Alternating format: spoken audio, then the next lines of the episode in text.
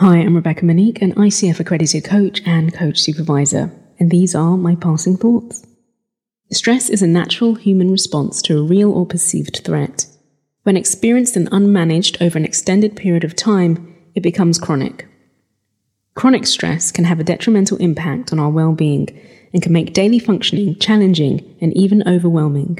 When our default state becomes danger, this can cause symptoms such as unfocused thinking, insomnia, poor emotional regulation, muscle pain, high blood pressure, and a weakened immune system.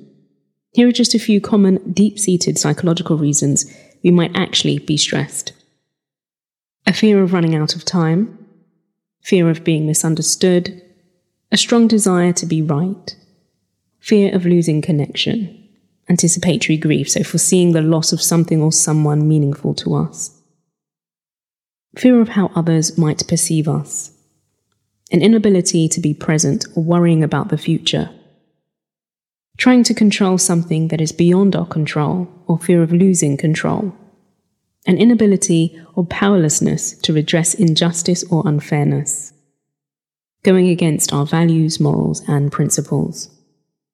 Remember, if it steals our peace, it's far too expensive. My question for you this week is beneath the surface, what's really feeding your stress? Speak to you next week. Until then, be well.